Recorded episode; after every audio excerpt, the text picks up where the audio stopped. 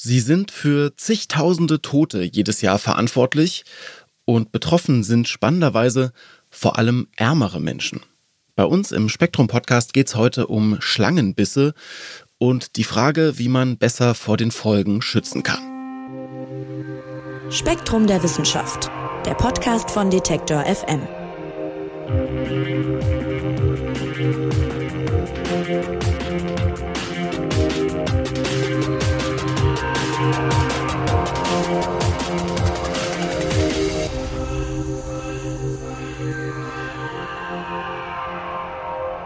Wann habt ihr das letzte Mal eine Schlange gesehen? Ist wahrscheinlich länger her, oder? Weil in unseren Gefilden, da kommen Schlangen ja nicht allzu häufig vor. Also es passiert nicht oft, dass man einer begegnet, schon gar nicht einer Giftschlange. Anders ist das in vielen anderen Regionen der Welt. Also wer mal in Asien oder in Afrika oder Lateinamerika unterwegs war oder vielleicht auch in Australien oder bestimmten Teilen der USA, der weiß, da ist Vorsicht geboten. Ich selber erinnere mich zum Beispiel immer an äh, Kenia zurück. Da habe ich mal ein paar Monate gearbeitet und da hieß es abends immer, wenn man unterwegs war, irgendwo auf einem Dreh zum Beispiel, wir haben da Filme gedreht, check mal deinen Schlafsack, bevor du dich reinlegst, weil auch die Schlangen haben es abends gerne warm. Und das war für mich eine absolute Horrorvorstellung, dass man wirklich mal irgendwie so eine Schlange im Schlafsack findet, weil, muss ich zugeben, so ein bisschen Angst vor Schlangen habe ich dann schon, wenn ich ehrlich bin. Jetzt ist es so, Rund 100.000 Menschen sterben jedes Jahr an Schlangenbissen. Das ist krass, oder? Weil mal zum Vergleich, das sind mehr als in den letzten 50 Jahren zusammengenommen zum Beispiel an Ebola gestorben sind. Also richtig, richtig viele Leute. Und dann gibt's noch rund 400.000 weitere Menschen pro Jahr, die zwar nicht an den Bissen sterben, aber bleibende Schäden davontragen. Und jetzt wird's spannend. Das Ganze hat eine soziale Komponente. Besonders betroffen sind nämlich ärmere Regionen und Menschen. Was tun also? Das fragen sich viele Forschende und auch die neue Ausgabe von Spektrum der Wissenschaft. Und Redakteur Frank Schubert ist heute mein Gast, um über dieses Thema zu sprechen. Hallo Frank. Hallo Marc, schön dich zu hören. Ja, schön, dass du da bist, Frank. Vorneweg vielleicht die wichtigste Frage erstmal, wie wirken denn eigentlich solche Schlangengifte? Schlangengifte sind ja je nach Schlangenspezies sehr unterschiedlich zusammengesetzt, enthalten also sehr verschiedene Bestandteile. Die meisten enthalten Enzyme, die Biomoleküle spalten, also die Proteine spalten, Nukleinsäuren oder Energieträger des Zellstoffwechsels. Oft enthalten Schlangentoxine auch, also haben einen hohen Gehalt von Metallionen, zum Beispiel Magnesium, Calcium und Zink. Diese Metallionen wirken als Kofaktoren dieser spaltenden Enzyme, unterstützen also deren Arbeit. Außerdem findet man in Schlangentoxinen oft Peptide, also kleine Proteinstoffe sozusagen, die größere Proteine des Zellstoffwechsels hemmen und auch sogenannte Neurotoxine, also Nervengifte, die beispielsweise zu Muskellähmung führen, genau, aber auch Proteine, die die Blutgerinnung stören. Also Schlangentoxine können je nach Schlangenspezies sehr unterschiedlich zusammengesetzt sein und deshalb ist auch die Wirkung je nach Schlangenart sehr unterschiedlich. Sehr viele Schlangentoxine verursachen Schmerzen, oft unerträgliche Schmerzen, auch Schwellungen, Entzündungen und so weiter. Was auch sehr häufig auftritt, ist eine Schädigung von Körperzellen und Körpergeweben, also beispielsweise von Muskelgewebe, Hautgewebe, äh, Bindegewebe und auch Herzgewebe bis hin zum Absterben des Gewebes. Das führt dann zu sogenannten Nekrosen, also abgestorbenem Gewebe und kann eben die Entfernung von Körpergewebe erforderlich machen bis hin zur Amputation von Gliedmaßen. Schädigung von Herzgewebe kann auch zu Herzstillstand führen. Und die herabgesetzte Blutgerinnung durch Stoffe in Schlangentoxin, die die Blutgerinnung stören, das kann eben zu Blutungen führen oder auch zu Thrombosen, also Gefäßverschlüssen durch Blutgerinnsel. Und was eben auch äh, sehr viele Schlangentoxine auslösen, sind allergische Reaktionen bis hin zu anaphylaktischem Schock. Und jetzt sind solche Giftschlangenbisse vor allem in Ländern mit niedrigem Durchschnittseinkommen ein Problem. Inwiefern? Woran liegt das? Ja, Das liegt zunächst mal daran, dass viele Länder mit niedrigen Durchschnittseinkommen genau dort sich befinden, wo eben auch Giftschlangen ihr Verbreitungsgebiet haben, also in Tropen und Subtropen. Dort gibt es zahlreiche bevölkerungsreiche Länder mit niedrigem Bruttoinlandsprodukt, also beispielsweise Südostasien mit Indien, Pakistan und Sri Lanka oder auch Zentral- und Südamerika mit Kolumbien, Costa Rica und so weiter. Außerdem zahlreiche afrikanische Länder. Also diese Länder decken sich sozusagen mit dem Verbreitungsgebiet von Giftschlangen. Das ist der eine Grund. Ein weiterer Grund ist, dass in diesen Ländern die medizinische Versorgung oft unzureichend ist, was eben dazu führt, dass ähm, eben ähm, Opfer von Giftschlangenbissen oftmals keine adäquate medizinische Versorgung bekommen. Viele Menschen dort leben in Armut, etliche in ländlichen Gebieten und demzufolge weit weg von der nächsten Klinik. Sie sind schlecht ans Gesundheitssystem angeschlossen und wenn sie eben solche Bisswunden erleiden von Giftschlangen, dann brauchen sie oft sehr lange eben, um bis zur nächsten Klinik zu kommen, weshalb dann die Behandlung auch mit großer Zeitverzögerung einsetzt, was natürlich schlecht ist für den Behandlungserfolg. Ja, und viele Menschen, die in diesen äh, Ländern leben und die auch in Armut leben, haben einen intensiven Kontakt zur Natur. Also sie arbeiten beispielsweise als Bauern, die ihre Felder barfuß bestellen. Häufig haben sie auch keine adäquate Arbeitsschutzkleidung, also in Form von Schuhwerk und so weiter. Sie arbeiten oft als Viehhirten, die ihre Herden durch unübersichtliches Gelände treiben oder als Pflücker auf Plantagen und so weiter, also mit intensivem Kontakt zur Natur, wo es eben auch oft dazu kommt, dass diese Menschen Kontakt eben mit Giftschlangen kriegen. Und sie leben häufig auch in unzureichenden äh, Gebäuden, also in Hütten, die schlecht eben abge, also die, die eben zugänglich sind für Nager beispielsweise, die leicht eben in diese Hütten reinkommen. Und Schlangen, die diese Nager jagen, kommen eben oft auch leicht in diese Hütten rein. Und häufig ist es so, dass die Menschen, die, die in diesen Hütten leben, die schlafen eben oft auf dem Boden und so weiter, wo sie eben auch leicht erreichbar sind von diesen Schlangen. Genau, und all diese Faktoren führen eben dazu, dass von diesem Giftschlangenproblem, was ja doch sehr erheblich ist, hast du ja selber schon gesagt vorhin, ungefähr 100.000 Tote pro Jahr, ungefähr 400.000 Menschen, die bleibende Behinderungen davontragen von Giftschlangenbissen, dass das eben häufig Menschen sind, die in einkommensschwachen Ländern leben. Ja, und du hast die Zahlen gerade nochmal wiederholt, die sind ja schon drastisch, aber ihr schreibt auch, äh, genaue Zahlen äh, zu Schlangenbissen zu kriegen, das ist auch schwierig. Warum? Naja, weil eben viele Opfer von Giftschlangenbissen in Ländern mit schlecht entwickelter Infrastruktur und mangelhaftem Gesundheitssystem leben. Manche sterben, bevor sie Kliniken erreichen.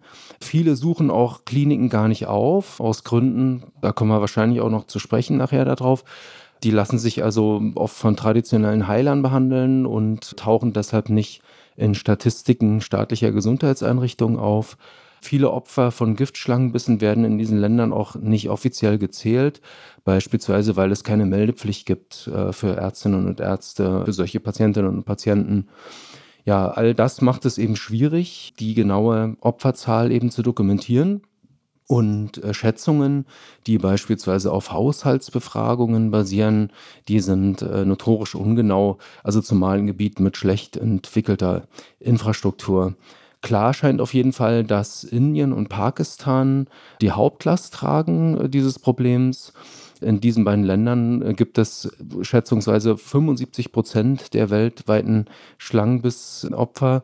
Und allein in Indien gibt es schätzungsweise jedes Jahr etwa 50.000 Tote durch Giftschlangenbisse. Wenn man jetzt von einer Schlange gebissen wird, dann, so kenne ich das, muss man schnell einen Arzt oder eine Ärztin aufsuchen und äh, so ein Gegengift bekommen. Die gibt's ja, die wurden ja schon entwickelt. Wie macht man eigentlich so ein Gegengift, Frank? Und welche Herausforderungen gibt's dabei? Ja, das ist tatsächlich erstaunlich, dass die äh, Produktion von Gegengiften, sogenannten Antivenomen heißen die, die funktioniert im Grunde heute noch genauso wie schon vor 120 Jahren. Das Ganze läuft so ab, dass Tiertechniker äh, spritzen Tieren, also meistens Pferden oder Schafen, über mehrere Wochen hinweg immer wieder kleine Giftmengen des jeweiligen Schlangengifts und nehmen den Tieren dann Blut ab und extrahieren aus diesem Blut sämtliche Antikörper, die der Tierkörper gebildet hat. Und manche dieser Antikörper neutralisieren das entsprechende Schlangengift, weil der tierische Organismus diese Antikörper gebildet hat zur Abwehr dieser, dieser wiederholten Giftinjektionen. Es sind aber noch viele weitere Antikörper dabei, also alle möglichen Antikörper, die das Tier schon mal gebildet hat, auch gegen andere Krankheitserreger und so weiter. Ja, und dieser Antikörper-Cocktail, der wird dann Schlangenbissopfern gespritzt und diejenigen Antikörper in dem Cocktail, die eben gegen das Gift wirken, die machen das Toxin dann unschädlich im menschlichen Organismus und verhindern so, dass das Gift weiteren Schaden anrichtet im Organismus. Bereits eingetretene Schäden lassen sich allerdings nicht mehr rückgängig machen mit, mit diesen Antivenomen. Daraus sieht man schon, dass es eben sehr wichtig ist bei diesen Antivenomen, dass die eben schnell verabreicht werden. Also sprich binnen kurzer Zeit nach dem Biss, also am besten innerhalb einer Stunde oder, oder binnen weniger Stunden, weil alle Probleme, alle Schäden, die bis dahin schon eingetreten sind, lassen sich wie gesagt nicht mehr rückgängig machen mit solchen Antivenomen. Und ein weiteres Problem ist, dass diese Antivenome ja, wie ich ja schon sagte, ein, Cocktail aus diversen Antikörpern sind. Und das sind ja tierische Antikörper, also die von Pferden gebildet wurden oder von Schafen. Die sind für den menschlichen Organismus also körperfremd und können äh, dementsprechend Abstoßungsreaktionen beziehungsweise allergische Reaktionen auslösen. Und dieses Problem wird noch verschärft dadurch, dass die Präparate oft verunreinigt sind. Also wenn man solche Antivinome verabreicht, dann ist das behaftet mit dem Risiko lebensbedrohlicher allergischer Reaktionen. Das kann mehr als 40 Prozent betragen, also je nach Konstitution des Patienten, je nach Zahl der verabreichten Antivenomampullen und je nach deren Reinheitsgrad und so weiter. Und das führt dazu, dass es manchmal erforderlich ist, nach der Gabe solcher Antivenome die allergischen Reaktionen zu behandeln. Also indem man beispielsweise Adrenalin verabreicht. Manchmal muss auch künstlich beatmet werden und so weiter. Also das kann zu erheblichen Folgekomplikationen auch führen. Also alles nicht so ohne mit den Gegengiften, aber immerhin, es gibt sie. Und Frank, du hast gerade schon den Faktor Zeit ein bisschen angesprochen. Der spielt wirklich eine sehr, sehr wichtige Rolle dabei. Genau. Also die Antivinome müssen eben schnell verabreicht werden.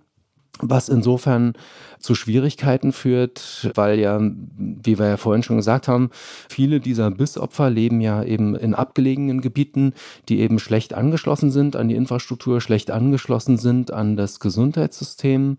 Das heißt, die gebissene Person muss sehr schnell eine Klinik erreichen. Dann muss in dieser Klinik doch auch das passende Antivenom vorrätig sein, vorhanden sein, einsatzbereit sein. Und es muss auch eine medizinische Fachkraft da sein, die das Antivenom verabreichen kann. Und das alles muss eben so schnell wie möglich passieren. Also binnen weniger Stunden. Und das ist eben oft sehr schwierig und das ist oft nicht gegeben, weshalb es leider so ist, dass viele Schlangenbissopfer nicht rechtzeitig behandelt werden und deshalb eben auch bleibende Schäden davon tragen. Also abgestorbenes Gewebe, was infolge des Schlangengifts eben nekrotisch sich verändert hat. Genau.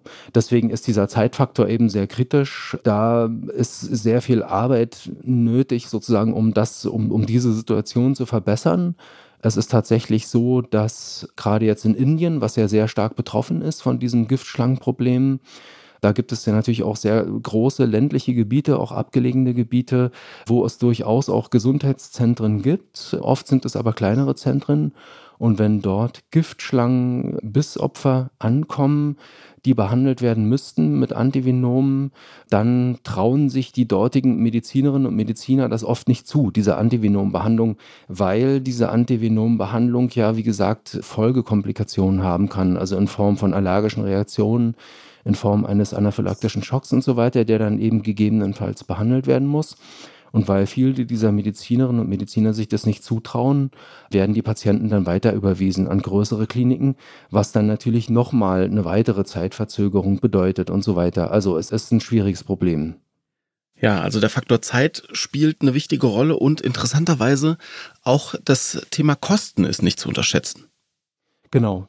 Das Thema Kosten, das ist auch ein, ein großes Thema dabei.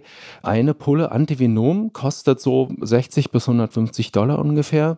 Das ist für uns jetzt nicht so viel, aber für Menschen eben in einkommensschwachen Ländern ist das sehr viel. Also man muss sich mal überlegen, dass beispielsweise 40 Prozent der nigerianischen Bevölkerung haben einen Tagesverdienst von zwei Dollar. Und wenn man da jetzt mal die Kosten für eine Ampulle Antivenom von 60 bis 150 Dollar dagegen hält, dann ist das natürlich für diese Menschen ein riesiger Betrag, zumal es mitunter auch erforderlich ist, mehrere solcher Ampullen zu verabreichen. Also für die Menschen dort sind es katastrophale Ausgaben, wenn die eben von solchen Schlangenbissen betroffen sind.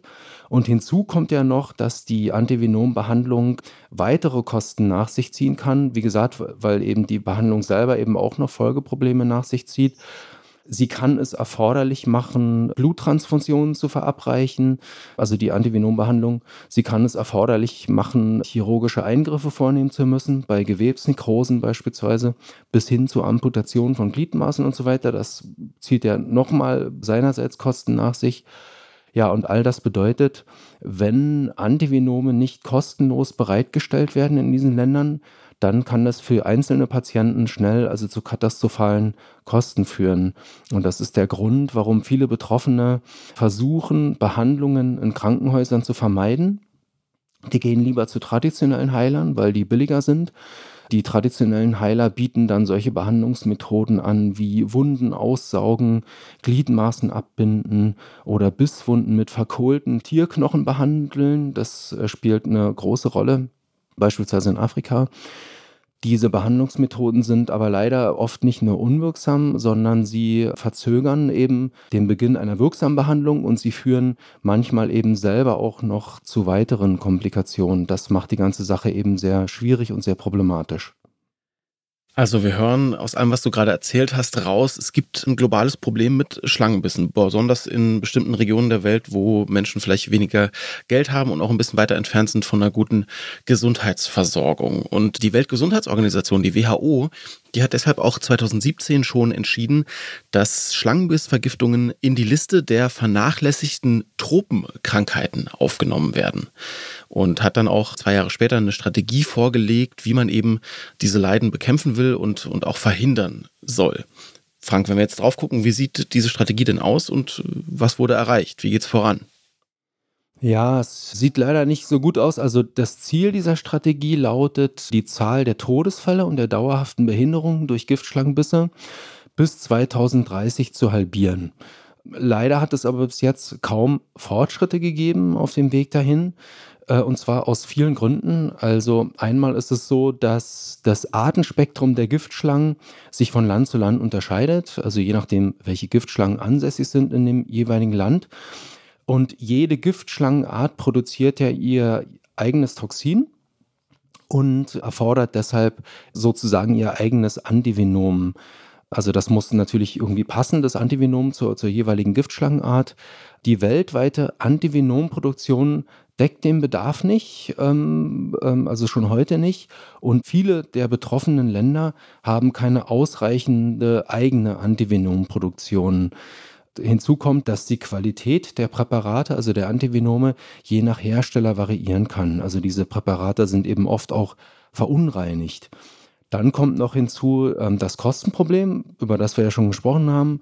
Die Kosten für die Mittel sind eben oft zu hoch für einzelne Patienten, weshalb es eben sehr schwierig ist, wenn diese Mittel nicht kostenlos bereitgestellt werden, dann können die Menschen das einfach nicht in Anspruch nehmen, schlicht weil sie es sich nicht leisten können. Und dann kommt natürlich noch dazu, gerade so in abgelegenen Gebieten, die schlecht eben infrastrukturell erschlossen sind, dass die Präparate nicht immer leicht äh, dahin zu bekommen sind, wo man sie braucht. Also die müssen ja oft gekühlt gelagert werden, gekühlt transportiert werden und so weiter, was natürlich schwierig ist in abgelegenen Gebieten, die eben schwer zugänglich sind. Und dann kommt außerdem noch hinzu, dass es für ähm, Bissopfer in so abgelegenen Gebieten eben oft sehr schwer ist, zeitnah eine Klinik zu erreichen und dementsprechend zeitnah auch eben eine Behandlung zu bekommen.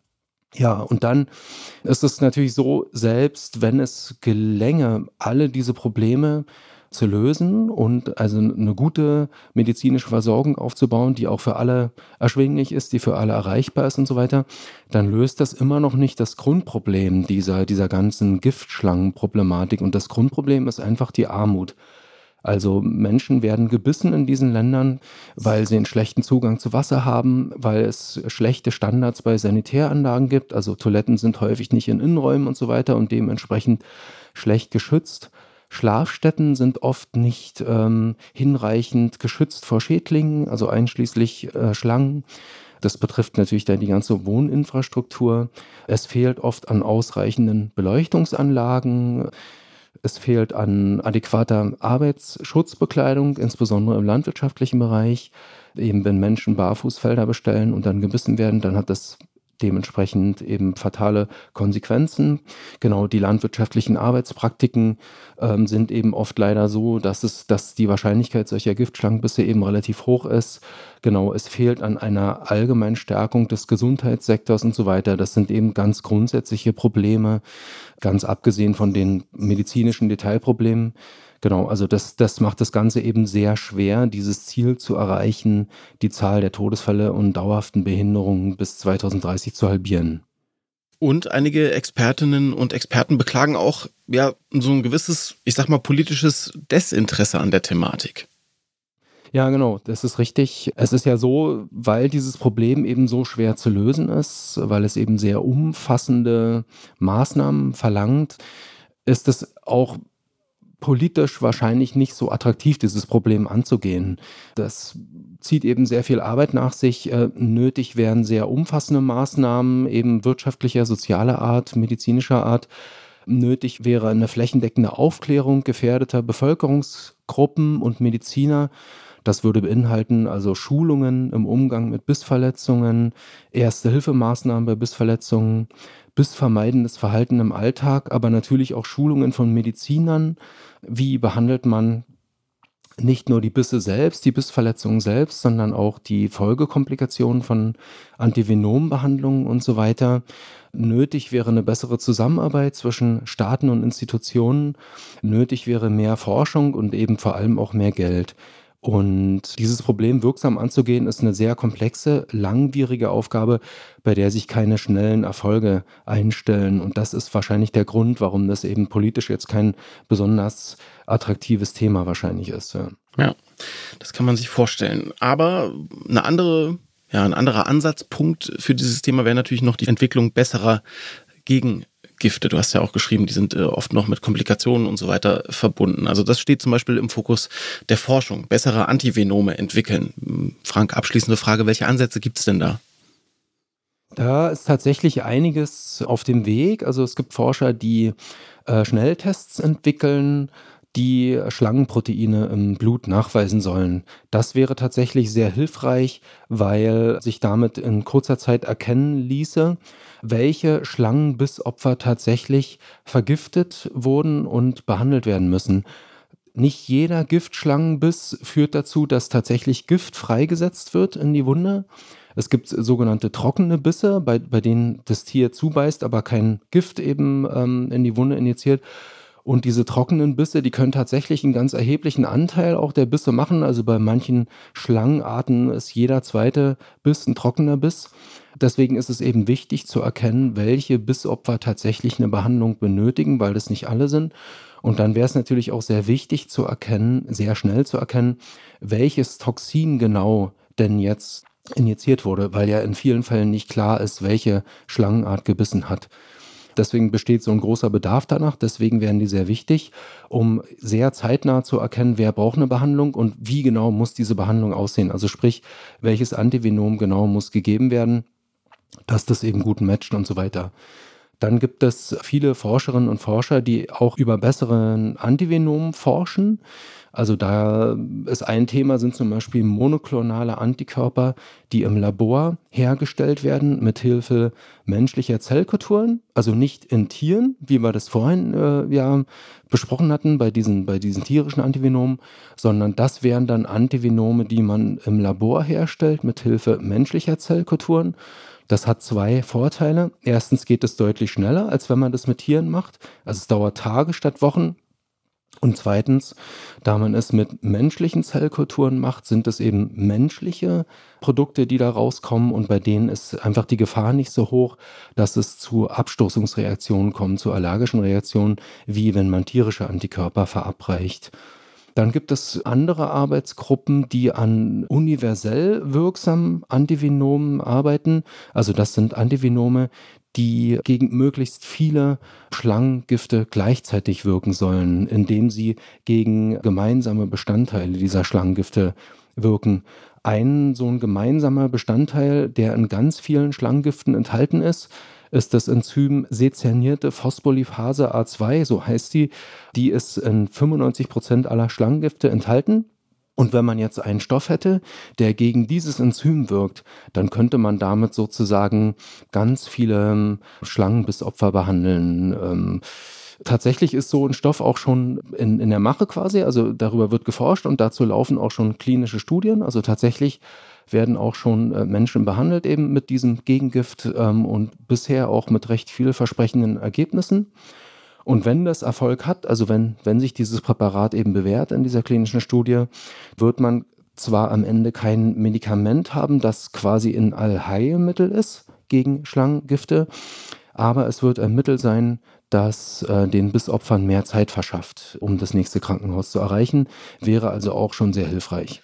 Ja, also zumindest bei der Forschung sind da einige Dinge auf dem Weg. Ob es politisch nochmal ein bisschen äh, stärker forciert wird, das Problem anzugehen, das steht in den Sternen. Aber total interessant, Schlangenbisse als soziales Problem in vielen Ländern dieser Welt. Mehr dazu erfahrt ihr in der aktuellen Ausgabe von Spektrum der Wissenschaft. Die gibt es im Zeitschriftenhandel und online auf spektrum.de zu kaufen. Und Frank, dir sage ich vielen Dank fürs Erklären. Ja, vielen Dank auch von mir. Und ein großes Dankeschön geht natürlich auch an euch, dass ihr zugehört habt. Das könnt ihr gerne auch kommenden Freitag wieder tun. Dann gibt es eine neue Ausgabe vom Spektrum Podcast. Und wer mag, der abonniert und bewertet doch gerne mal in seinem oder ihrem Podcast-Player, wenn euch gefällt, was wir hier machen. Mein Name ist Marc Zimmer und ich sage Tschüss und macht's gut. Spektrum der Wissenschaft, der Podcast von Detektor FM.